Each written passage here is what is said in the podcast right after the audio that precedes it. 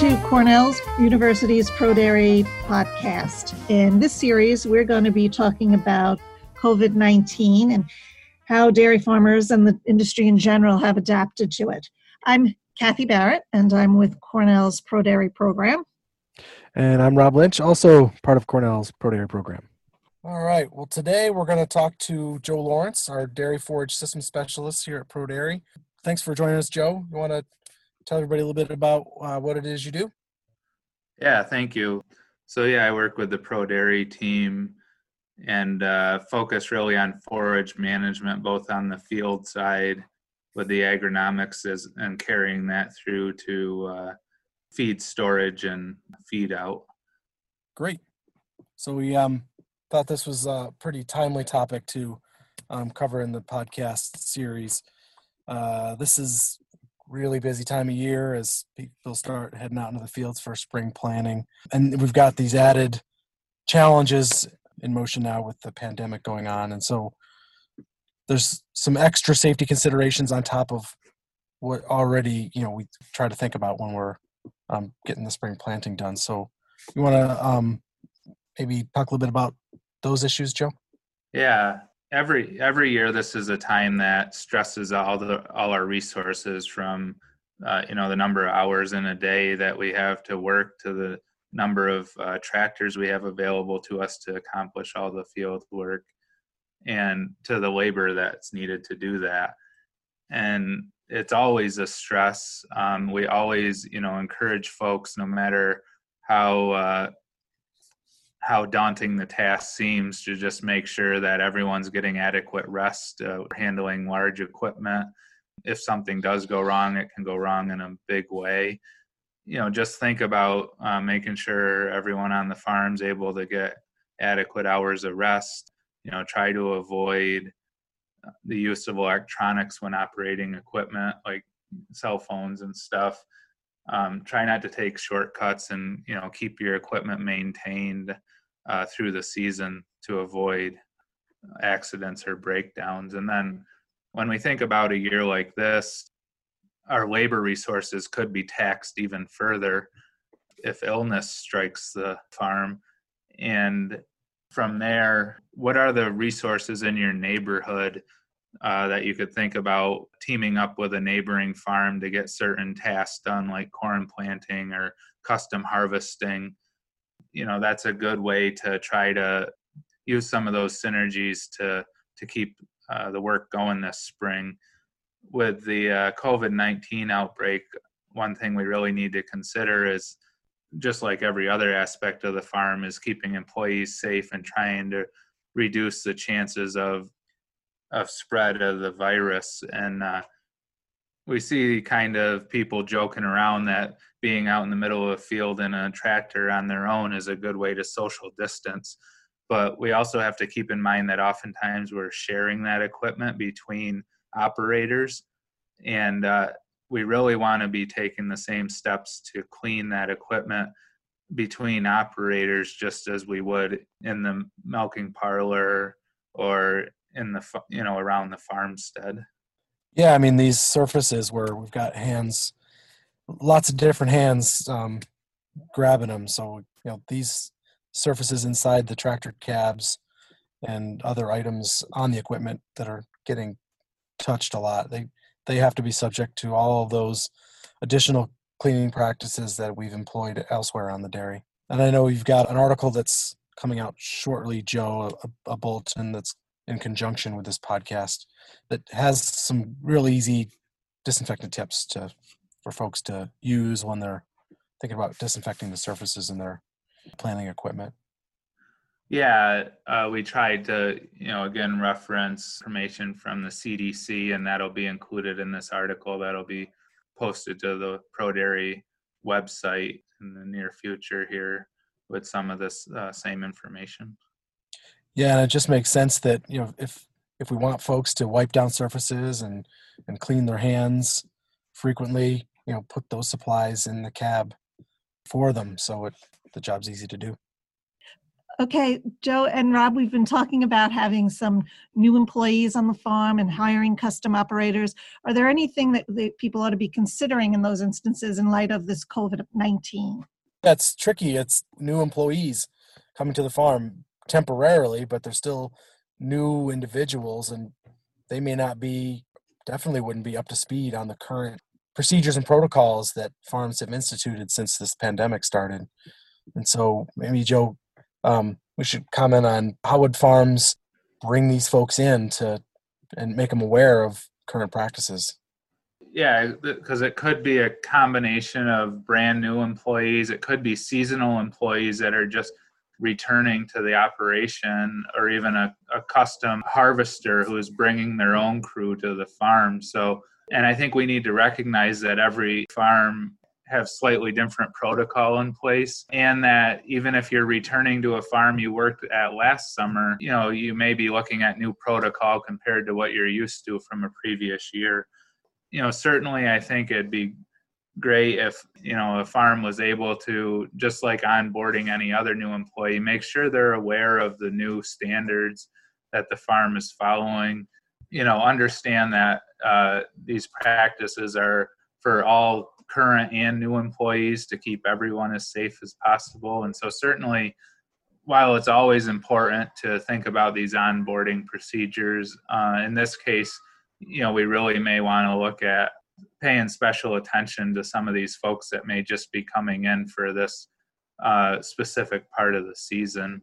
And when we think about custom operators, they may be bringing their own crew of people in and they be maybe coming to your farm uh, directly from the last farm they were providing services for.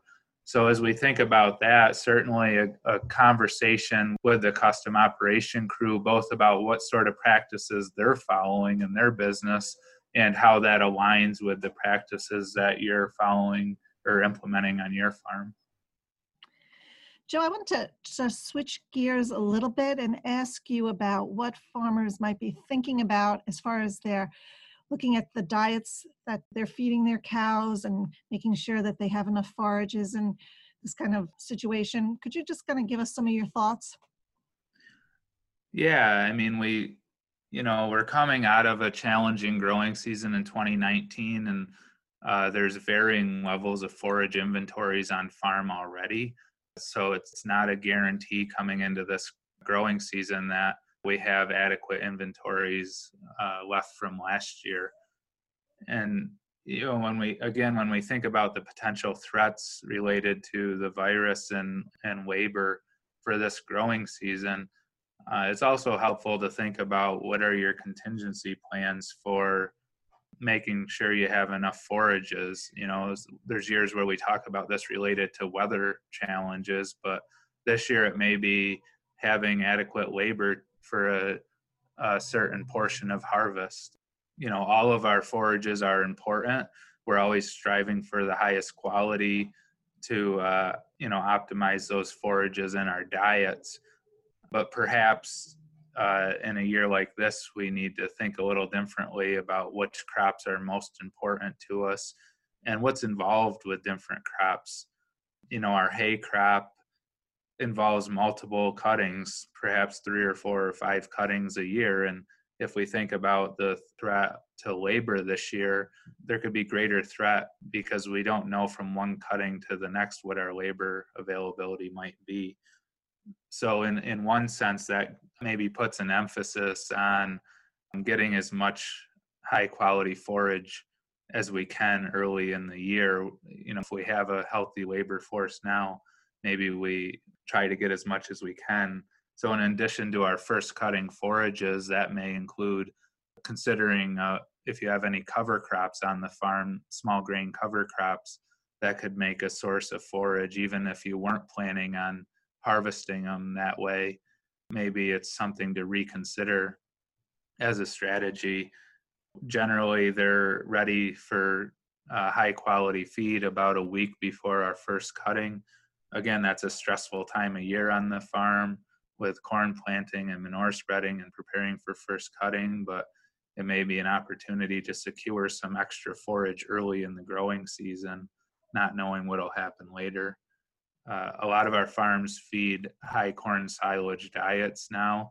So while the hay crop still has an importance in the ration, if we're really reliant on corn silage as a significant portion of the forages in our diet, that may put further emphasis on making sure that we're uh, able to get our corn crop planted to assure that side of the forage equation. So one of those things that's always challenging because it almost seems like every task is equally in, as important. So how do you prioritize them to one over the other when they all seem equally as important?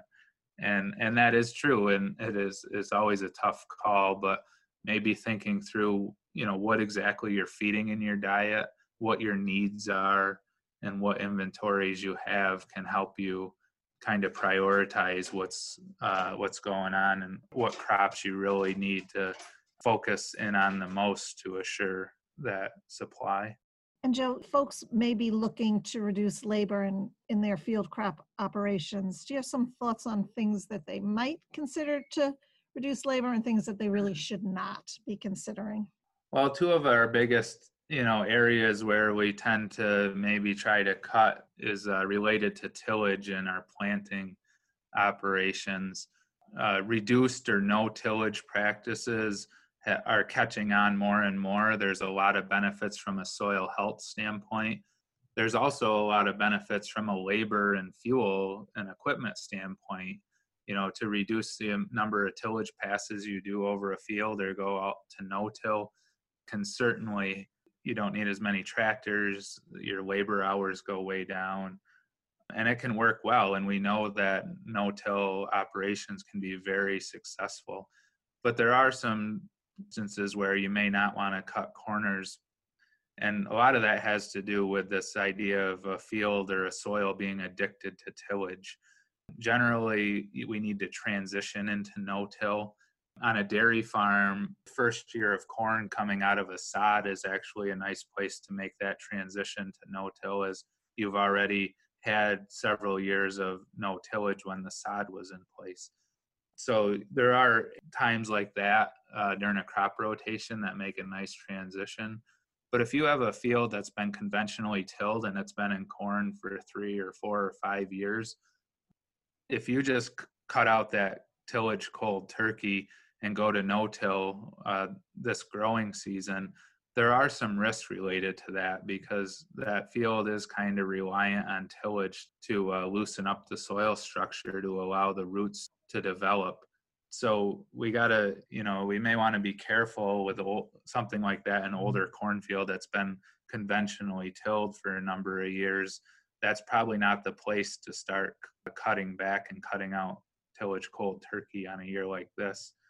Um, so it's just thinking about your crop rotation, thinking about your soils and where you may or may not, um, you know, where you may feel like you can get away with uh, cutting back this year, and some fields that you may feel like just need that. You know, you don't want to cut it out because it could end up really detrimental to to the ability for the crop to develop and the roots to uh, penetrate down into the soil you know the corn planter is another area and it kind of relates back to the tillage corn planters you know really we have the technology today where they can plant into nearly any conditions. Uh, we have people planting into standing cover crops and you know a lot of different variations in no-till. But the planter really has to be set up properly to do that. Looking at things like down pressure on the planter the type of closing wheels you have trash removers, all that kind of stuff is going to be even more important. We know we can successfully plant into different soil conditions if the planter's set up properly, but if it's not set up properly, then you can really, you know, have a, a poor outcome, a poor stand. You know, as always, it's important as you start planting a field to plant a little bit and get off the tractor and go and and verify that the seed placement is is what you want behind the planter. So just keep that in mind. And you know, we know other areas with planting corn, we we don't want to cut corners as we don't want to go too fast across the field. unless you have a specially designed planter that's meant for higher planting speeds. But in general, most of our planters, we want to follow the recommendations and not get in a hurry and, and try to plant too fast because that'll that's another thing that'll come back to bite us. Uh, we always encourage early getting out and planting as early as possible, but that does not include planting into mud. Uh, obviously, a year like last year, we were delayed into June and still were forced with less than ideal soil conditions and planting into mud. But if it's early in the season, yes, we'd like to take the first window of opportunity we have to plant. You know, Dr. Bill Cox, uh, retired uh, professor from Cornell, always said that corn planted in late May under dry soil conditions will consistently outyield corn planted in late April under wet soil conditions. So, yes, an earlier planting day is better, but we want to stop short of uh, being out there in the mud trying to do that. If we have to wait a little bit longer and for things to dry out, we can still have a good performing crop. Good points, Joe. I'm wondering if, I guess I assume that most inventory for spring planting is you know already been ordered delivered and it's there at the farm ready to go but any concerns about any additional supplies needing to be purchased now to round out planting or you know last minute changes in planting plans requiring some additional orders to be made? Um, are those supplies readily available? The indications from the industry right now are supplies of things like fertilizer and pest control chemicals and, and seed are in good supply. And uh, our retailers around the state are have inventories prepared to service the farms. Uh, you know, we should certainly keep in mind that they're under the same stressors as everyone else in terms of reduced workforces and uh, working and putting their employees at risk as well it's certainly something to just think about as we go into the season. Um, generally, by now, farms have already taken delivery of a lot of their pre ordered seed. Fertilizer tends to be more delivered during the growing season. So, so just keep that in mind with the uh, folks from the crop input suppliers that are, are working alongside you on the farm that it's, uh, it's a stressful time on them as well, and they're going to do the best they can. And Again, the indications are that the supplies are good at this point, um, so we shouldn't have to worry there. It's still just a matter of recognizing the steps needed to actually get that out to the farm.